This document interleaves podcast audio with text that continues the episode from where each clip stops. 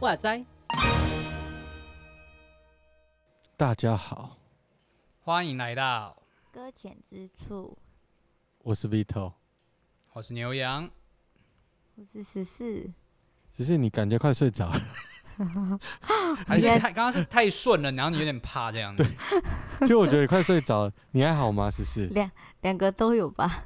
两个都有。现在有点累，但是刚刚想说，现在是很顺的吗？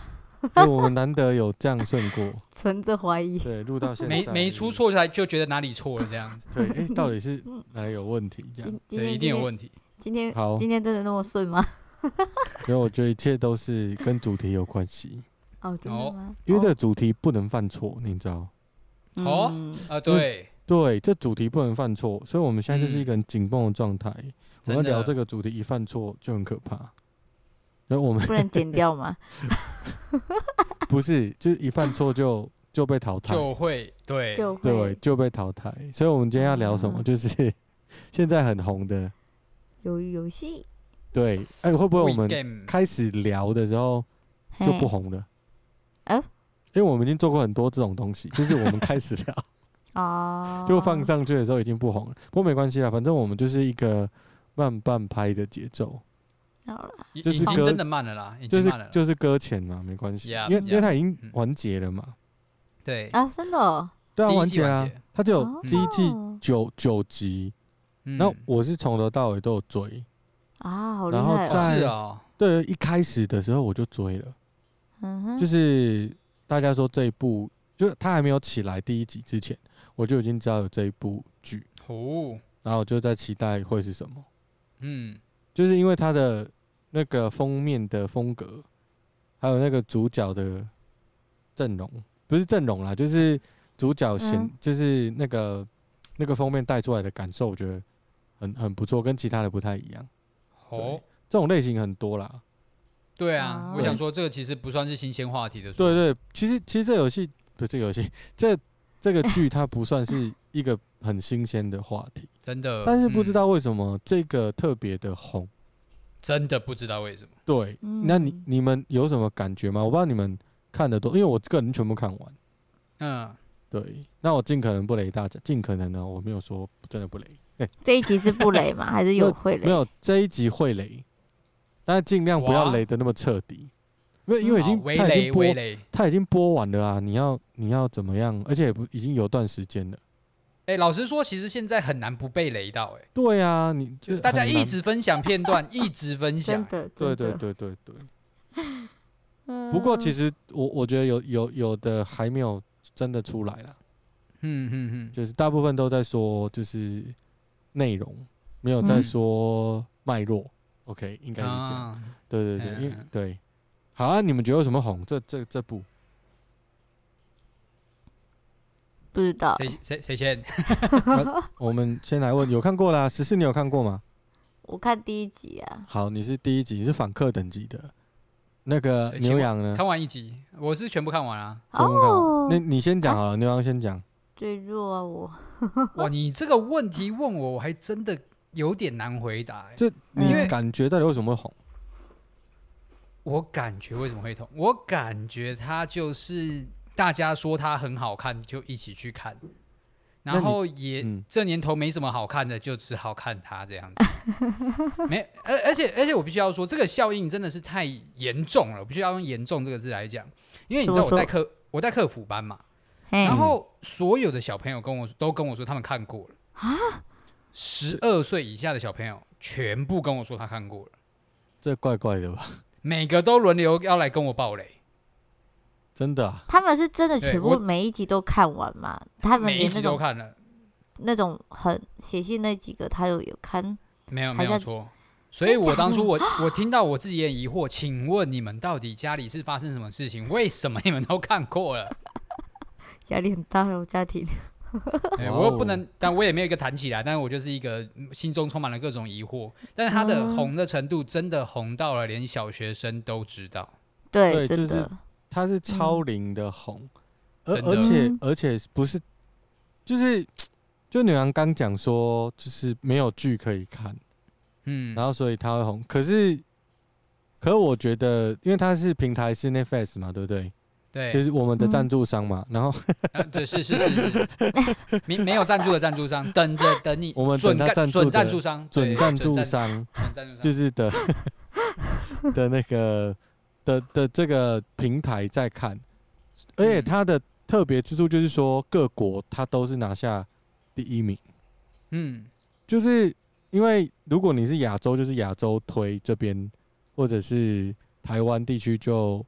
或者是哪一个地区，它就哪个国家就推那个，它有一个排行榜，然后就是游戏它就是世界型的，对、嗯、对，就是它的诡异之处就在这里，因为各国都有不同的剧嘛，嗯，诡异，但偏偏这个韩剧就是为什么会跑到第一名，这件事情就是很难理解的，真的，对，而且听说像那种国外啊，他们平常看任何影片，其实因为习惯是不看字幕的，但是像看韩国这种片一定要配字幕，因为他们听不懂，但是然而就算是这样，他们还是红起来了，嗯，所以我觉得还是哦，你们觉得呢？只是你觉得为什么红？我也不太清楚他为什么红了，可是对于小孩子他们都知道，甚至还可以唱出里面那个123木头人的时候，我其实觉得很惊讶。所以他红的是非常广的，我们就讲牛羊刚说的年龄层好了。嗯，我的思维是说，因为它是游戏啊，而且是小时候就会开始玩的游戏。你小朋友他一开头就是游戏，所以它是一个用游戏方式的逻辑进行。第二个，它是属于大逃杀系列，就是会死一堆人，最后剩下一些人。然后他们有点互相斗争，透过某种游戏或某种道具。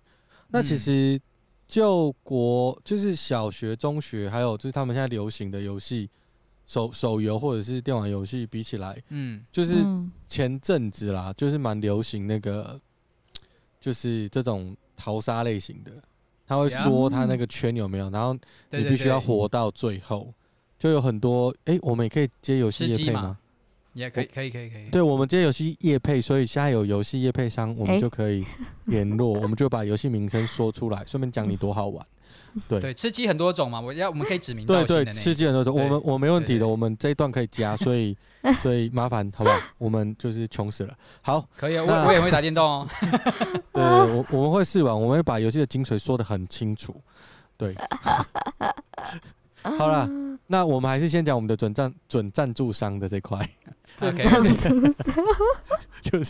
就是你会发现，就是我觉得我去猜啦，为什么红，就是因为它是游戏为主轴。那游戏这件事情是，其实你从小朋友到大朋友，其实你不太会容易排斥它。如果今天是政治片，你会对。那它其实不是，它就是游戏为根本，所以小朋友也看得懂。是，他就期待下一个游戏的出现，那是什么？他想要看。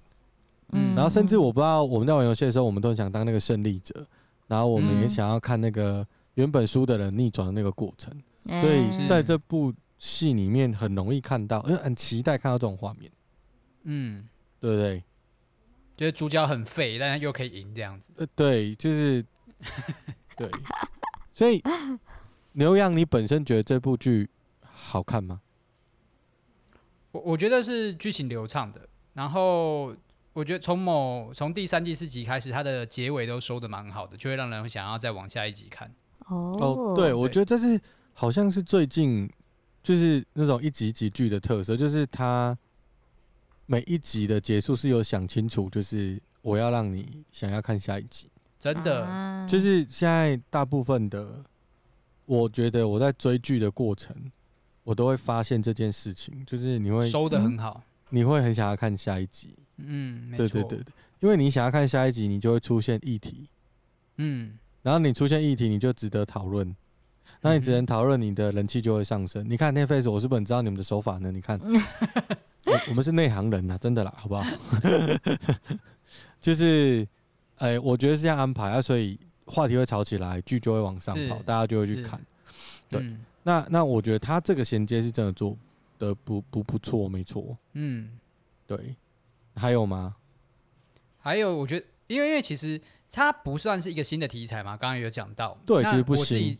我自己在看类似日本的漫画啊、动漫啊，真的有太多类似的东西了。嗯，那我觉得对于这一部戏好处是，它的是一个真实组织存在的，然后它的整个背景架构还算是设计的合情合理，的确有可能是在现实生活当中发生的。嗯，因为日本动漫很多就是那种无中之间，就是无中生有那种感觉，忽然有个神啊，或者什么什么魔鬼啊，就出来搞一套这样子。但是这个就真的是讲到了很多人真实面对在社会当中遇到的状况，而且我觉得他的一个最前面的铺陈，真的是其他的东西，其他系列不太有可能机会看到的是那种，一进去的那一瞬间知道这个游戏玩了会死人。可是当有第二次选择的时候还会再去的，他所给予主角群那个动力，让他们能够再回去的那个动力，我觉得对于贴近现实生活来讲是一个极大的让人会被吸引进去的一个原因之一。嗯，我也这样觉得，我觉得其实这部剧很真实啦，对我来说，我在看的时候，它真实在哪边呢？除了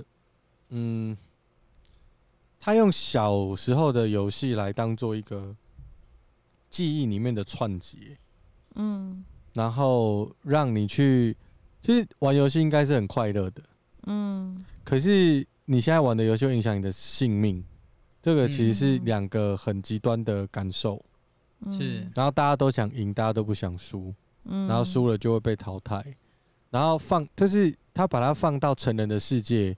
其实我们在成人的世界，我们就会感受到，就是社会好像也是这样。其实我们在玩一个很大型的游戏，然后输了就会被淘汰。那其实这就是我们在世界上看到弱肉强食的一个画面。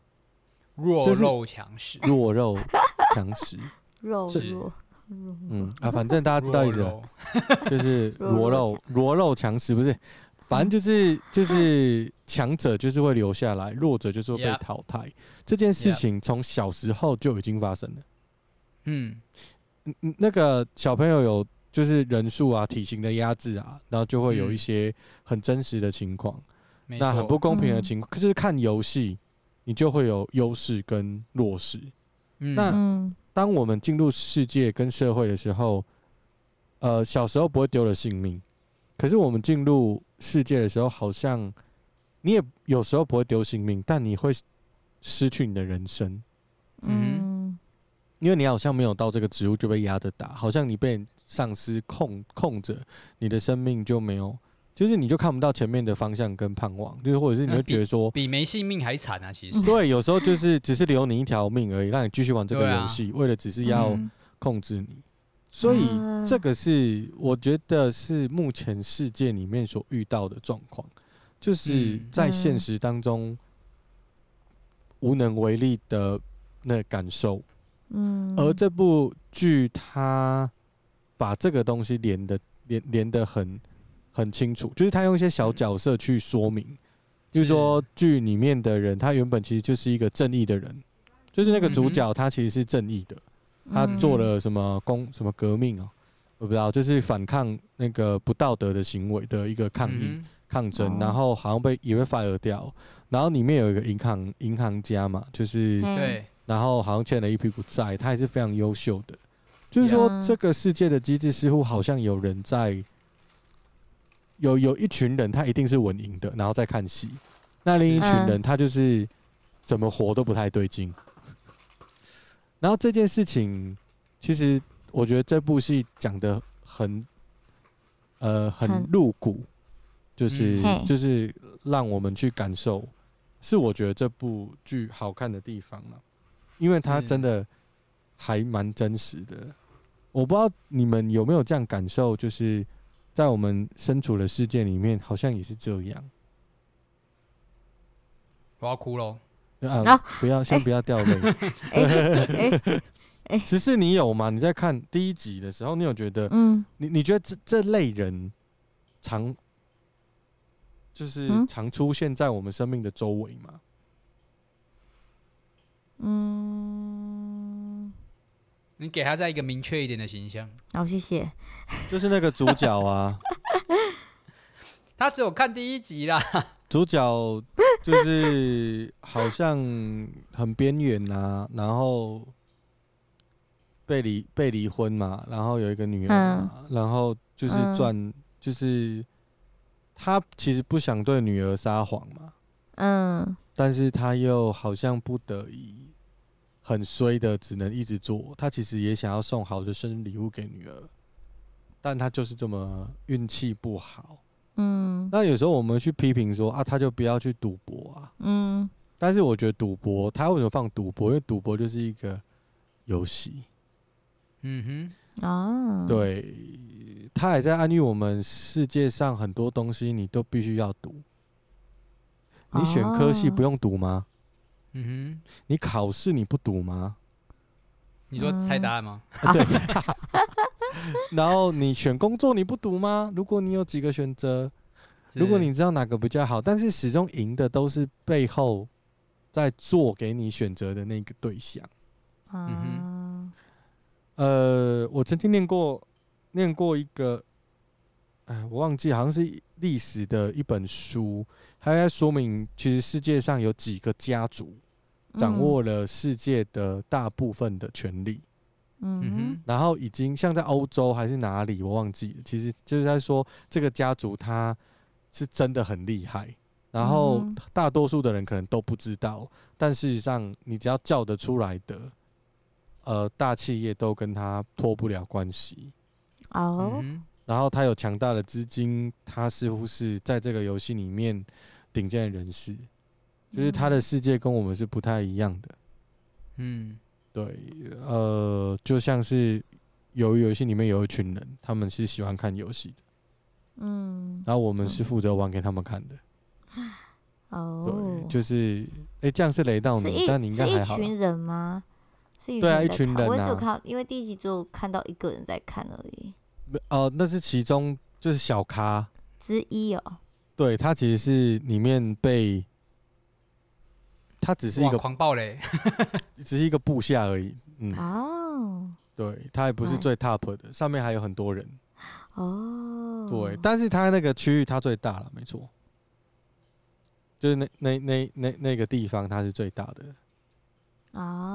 对，然后他有阶级体制啊，就是完美的规则就是法律，完美的阶级体制就是就是。看起来有规矩的限制，整齐的衣服，统一的颜色，这都是限制。好管理有没有？然后阶级管理，然后再来就是制造恐惧，这些都是很常用的社会手法。对啊。那我们有时候如果认真的跟这个世界玩这个游戏，我们就是玩给人家看而已，我们就是那个分母。对，所以我觉得这部剧会红的原因，就是因为他把这个很简单的事讲得还蛮清楚的。对，所以就是像我这种社会被边缘者，收不到业配的人，就非常深刻的感受。对吧？演了一出戏，还没人要看这样。对啊，就是好难过，对不对？然后再来是他的色调啦。就是他的色调是反过来的，一般的色调都是用比较深色，就是橘色跟蓝色，好像我印象中就是电影色调、好莱坞色调。然后他这个色调就是很古早的颜色。对，我觉得他配色配得很好，那个玩的人的衣服跟操作的人的衣服。然后跟里面的布景，它的色调配得很好，就是仿佛用颜色在说故事，所以粘着度感受会大一点。就像我们之前聊过那个《寄生上流》，它用画面的切割来表达，都是有设计过的。对，啊，这个是用颜色，对，嗯，这是我为什么觉得它好看呢、啊？的第一集的人还没有感觉啦，第一集的人应该还还没有太，第一集很忙，对，第一集很忙啦，第一集真的很忙啦。对，第一集的人很忙。后面我觉得就有很多值得讨论，因为今天是第一集啦，就是有点像是大家聊一聊推坑系列这样子。好哦。虽然雷了一点，不过其实根本没雷很多，因为你没有看到后面，你也不知道我们讲什么。老实讲，嗯，对，没错，对，其实你不懂啊，就是我们在说谁谁谁，你还是不知道、啊。嗯，没有错，对，现在就是这个状态。对，所以这一集是推坑系列，它就是一个肉弱强食的一个 game。嗯，可是可以从第一集里面，其实我觉得会很难过，就那种感觉，对啊。你难过的点是什么？就觉得他们，可是我不知道他们为什么自己背债啦，这些都是因着钱，他们就是因着钱而去想要可以翻转一次，好让他们自己生活可以好一点。可是，在第一集看下来，好像还是在最底层，甚至是好像无法翻身，甚至更多的就是有一种无法喘息的感觉。嗯，这到第二集了吗？因为我其实第二集只看一半，我不知道有没有牵扯到第二集。嗯，应该有吧。我觉得只是讲的很好，就是说，就是他们在最底层，他们想翻身这件事情是绝对肯定的。嗯，是啊，是啊。你在最底层代表你什么都没有，现在只有给你一个机会去做翻身，你翻不翻？嗯，想翻啊！你本来就该，你本来就该失去你的性命啦，你本来就该什么都没有，负债。嗯，那现在给你一个机会，翻不翻？翻啊！可以改变的话就好了。所以他后来就是，反正真的邀请进去的人，就是想翻盘的人啊。嗯。对对对，我应该没有雷到，但是嗯，我觉得他就是在描述一个，其实每一个人活在世上，但跟死了没什么两样。对，他里面刻的蛮深的，啊，很多人的思考是我不如死，还比活着好。嗯，我不知道大家有没有欠过人家钱？有欠过人家钱吗？嗯，我有了。那有没有那种我欠爸妈啦？哦，或许这个也可以算，就是当你的债主来跟你讨债的时候，你一毛钱都拿不出来，嗯，然后你该怎么办？真的不知道哎。对对，你真的不知道，你剩一条命可以给他，你没有办法，他要你的命，好像也说得过去的样子，因为我就是没有，但我知道我就是欠你，嗯哼，然后我好像没有办法去还清这个东西，嗯，然后其实我不知道，就是我小时候的事情，就是我欠的同学就用他的东西欠他钱，嗯，然后就被怎么讲，好像就是会被威胁啊，就是会被挟制这样子，然后因为我没有钱还他，我不想跟家里讲，然后就一直当他的奴隶这样子，所以他叫你干嘛你就得干嘛。叫你帮他写功课吗？他可能会不及格，没有叫我做这么难的事情，就是跑腿啊，或者是干什么这样子，嗯，那一种啊，我就觉得好像，嗯，你好像欠我就对，就是你就是变工具啊，嗯。对啊，然后后来我们就去参加一个游戏，不是？啊，咦？所以你现在的身价是？我的银行开玩笑，456块。Oh, OK， 那边有我123块。哦，这个数字我还是有的。这样，我不知道你们对于这个主题啊，因为我现在看到第一个主题是弱肉强食，你们觉得这个世界是这样吗？还是你们看见的不太一样，或基督教就是我们的信仰，对于这个可以有什么样的回应？因为世界真的长这样嘛？是啊，是啊。你的信仰可以有什么回应吗？我觉得就是我如果今天要用信仰的角度来讲的话，它会是一种信仰本身并没有很啊，我用一种对信仰刻板印象，就是信仰本身并没有真的达到信仰该存有的目的。就是很多人都会想的是说，所谓的因果报应嘛，善有善报，恶有恶报。嗯，所以其实今天有个议题是在这里面的人，他们未必都是所谓的恶人，很多人是善人，但是却可能真的就是所谓的运气不好，他们就成为了就是弱势的那一方，他们这一生也没做过什么不好的事情，然后也有很不算高但是也不低的道德节操，但就可能就是运气不好，就成为了要被淘汰的那一群人。嗯，对吧？如果你用信仰角度来讲的话，有的就是对于信仰的刻板印象来讲的话，就会觉得说好像很不公平。嗯，那基督教的信仰能不能在这当中找到什么出路呢？基督教信仰就是去看约伯记啊。什么东西？去看约伯记啊。去看约伯记。我最近在查约伯记。十四你呢？你觉得你的信仰可以在这个弱肉强食的社会回答什么吗？当一个人面临底层，假设那个主角来找你，然后那个剧里面的人告诉你他的生活环境是这样，你的信仰可以帮他什么？他已经是这样了。嗯，这问题会不会很可怕？嗯，但你还是要回答来。有够过分的。我想一下哦，我最近啊，这样子会不会讲？哎，反正我们最近，我跟我们的朋友有玩一个游戏，那游戏、就是有玩游戏，有玩一个游戏，对。然后我觉得最近有点反映到，就看了这个游戏的第一集的时候，可以稍微理解。我们玩的游戏就是我们每一个人都是一家公司，可是我们的出发点都不一样。像我们自己，假如说以我的公司的话，我有15万，那可是其他家公司只有1万多块而已。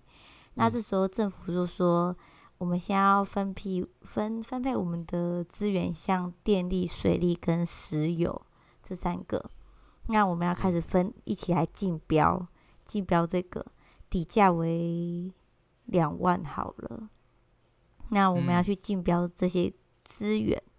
那1万块的人不用说，他连底标都没办法拿得出来了。对啊，不用入场。嗯，然后像我们这一组哈，我们总共有15万。那对我们来说，这去跟其他家竞标的感受就会很不一样。反正我们有钱，我们什么都可以得到，甚至还可以从政府那边拿到钱。那时候就他们玩这个的时候，还有一个游戏规则，就是其他家的公司可以跟我们家公司谈判或者是交易这样子，看我们可以分给他们资源，好使他们不会被政府给罚钱等等的。那在这样的情况之下，所以其他家必须要很认真来跟我们交易，甚至是期盼我们可以降价再降价，好让他们可以顺利的不被政府所去扣款。然后这个游戏到最后其实是，我们后来因为那时候大家在玩的时候，其实已经处于在一个很疲惫的状态了，所以当他在面对这种不公义的状况底下，没有人会愿意起来反抗，甚至也没有人想到说要去反抗这件事情。那后来这个带我们玩这个游戏的老师就跟我们讲说，其实在这之中，以前其他人在玩的时候，他们是反而是联合在一起去抵制政府，这样子。那可是我们在玩的时候，反而是就是默默的承受，甚至也照着他的规则去走。那你说我现在对于这样子的事情发生的时候，我只觉得说，现在我们目前的感觉好像都是在照着这个规则走，甚至是。你说要用信仰怎么去带出的话，感觉这样在这种情况底下，我们好像已经就是有点，就是说你要顺服这件事情，导致我们忘记去说，我们可以去看见这世界的不公义，反而去据理力争，甚至去表态一下自己的心情。那你说在这信仰之间，我们可以做些什么？说实在的啦，真的我们的力量真的很微乎其微，甚至很渺小，甚至你说在最底层的人可以做些什么事情呢？能翻动上面整个经济体系吗？我觉得还是有些困难的。但是在这群人愿意一起看见甚至发现问题的时候，你说完全不会改变嘛？好像也不会，反而可以再聚集一些我们受苦 受伤的这些人，在信仰底下我们可以互相的激励，互相的扶持，甚至是就算是改变一点点，甚至是让上面的人看到的话，那也是改变的开始。 对，好，讲得很抽象，我不知道你们可不可以理解我的意思。我觉得还可以啊，我觉得不错耶。对，这游戏还蛮不错的，感觉如果认真去玩还蛮有体悟的，真的。就刚好玩完之后发现，在讲这件事情，就是说，因为我那时是当最大家了，所以我不能体会到最低价，甚至是开始在随便抬。就刚才有说，他只有1万，他甚至还在跟我们在故意竞标，甚至是很强力的想要竞标到。可是当我们提到5万多块的时候，他们真的是不能理解为什么我们的钱这么多，可以做出这么多事情。所以就会觉得哦，原来那种无力感是从一开始就有的了。好。我觉得就是你刚刚说就是这种无力感从一开始就有的。应该说，如果你让我回答我刚自己问的问题，就是说我们的信仰到底跟弱肉强食有什么样的关联？我觉得实际的逻辑，我觉得可以从你刚所分享的有一些思考。那就我而言，我在想的是，因为我们的信仰告诉我们，就是这时候你回归到本质。就是我们很不喜欢听的话，就是大家说啊，基督教就喜欢叫你有罪，你要悔改，然后你就会怎么样嘛。其实这个时候，反而是在绝望的时候，这句话是很有力量的。因为他说的你有罪是每个人都有，他说的欠债是每个人都欠，是就是今天你看起来是穿金戴银开跑车，出门都有就是保镖，他一样跟你有罪，他要还，是那我也要还，所以我们的负债是一模一样的。那我们的信仰告诉我们，他说我有罪，我要还，所以但现在开始，你只要承认你有罪，你不用还，还的人是耶稣。是你的主，所以这时候你不需要还，你只要照他的话做就好了。此时你不用还债了，此时你就不用还，就不用背欠那个人的债，或者是你欠你出生啊，或者是你在苦难当中的那些债啊。对，那我觉得这是一种。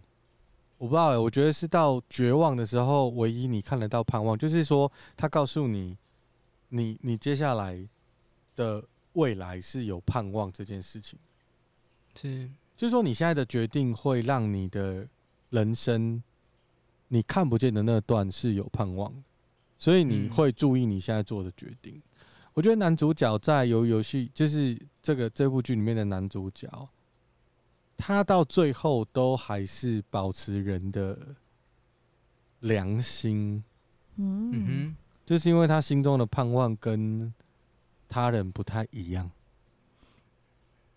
当然，我们不能说他是跟基督教信仰有关，我觉得不是。但是，我觉得他在描述的那个真正的精神是有关系的，是，就是到那个事情的极端的时候，你仍然持守那个。我们如果用世界的眼光来聊的话，它可以说是人性的光辉，但我觉得那个人性的光辉是上帝从一开始就放在我们生命里面他的形象，所以我觉得那个超越人性的东西可以称之为信仰，对，我觉得那个就是我们的核心。当我们有那个核心去决定的时候，我们心中是有盼望的。就是如果你把这个戏看到最后面的时候，你会很惊呼那个男主角做的决定，因为他理解了他生命的盼望跟希望不是跟我们想的稍微不太一样，跟一般人的认知不一样。一般人认知就是我家财万贯，我生命才有盼望。但我要说，其实如果现在有在听节目，家财万贯的人不会听我们的节目。如果你有听，那谢谢你的赞助；如果你没有听到，没有关系。就如果你是家财万贯，你一样会感觉到绝望，不会因为你有家财万贯，你就不会绝望。因为绝望它不是一个看你有多少钱决定的，它是在讨论的是生命的问题。嗯，那我觉得基督信仰给的就是唯一的盼望，就是在那里。嗯，你可以说是死而复活这件事情。嗯嗯，就是这样，就是你知道有你该去的地方，这一切不过是会过去这样子。嗯，那我当然会知道，就如果不够了解这份信仰的人，会是觉得这是什么东西？我觉得还蛮容易的。我觉得看到第9集去感受一下啦。对，哦、我觉得我觉得真的，尤其是我刚一直在想那个人性的光辉到底是怎么会有那个东西？你要去解释的话，我觉得我信的路线就是这条。所以我信他，因为我觉得是那样子，我的信仰是那样告诉我，所以我才会做出一些平常人不会做，就是不符合人性的决定。是有钱拿为什么不拿？我要利己干嘛不利己？所以如果我们同意了肉弱强食的世界，我们也进去这个世界的时候，我不是说它不过是人设计出来的。那个脉络，而信仰就要带我们脱出这个脉络。当我们不认为这个机制是同意的时候，你就不会做跟这个机制一模模一样样的事情。而主角就是在做这样的事情。最后，对，他就是看到第9集就知道了。对，你要看到第9集，你才会知道我讲什么。好，对，所以我觉得对于弱肉强食的回答，我目前的思维是这样，但也有可能我太年轻不懂，因为没有钱过。所以，业配就是我们的干爹们，就希望你们让我们体会一下，送我们去地狱一趟啦，拜托啦。对啊，让我有钱到觉得我在地狱里面啦，拜托啦。就是好没有感，好想体会刚刚一次。对啊，我不入地狱谁入地狱嘛？这节目穷到怕，到现在我们的器材都没有办法回收。快被家人宰了，就是你做这么久有没有什么income？我们还在努力对，好、okay. 就是我觉得这个是不错的剧啦，推荐大家去看一下，瞄一下。那我们接下来还会有2集，再从不同的角度再切入，这样子可以多讨论。对，因为它的议题很多啊，我们这一集是推坑，稍微聊一下它的主脉络。前2集会比较难熬一点啊，熬到第3集之后就会开始比较顺了。哦，对，大概是这样。还没看完第2集。对，我们现在的那个跟 Netflix 刚说的一样。就是对，我们下一集很精彩哦，来哈。真的假的？下一集我们聊的就不是这么硬的东西了，好，然后在后面就会哇那个精彩，好不好？1、2、3木头人后面是什么游戏？后面就多了，后面我一集少一个主持人那样，好可怕。那可以先扫我吗？你要有看完的那个。好，我努力看完。你努力。好，我不知道你有没有推坑到啦，就是啦有了，好，会期待下一个游戏是什么？期待下一个游戏。对，我们就期待下一集我们会聊什么样的游戏。好，那我们今天就到这边。好 ，OK， 拜拜。好，大家下一集游戏见，拜拜。游戏见，下个游戏见，拜。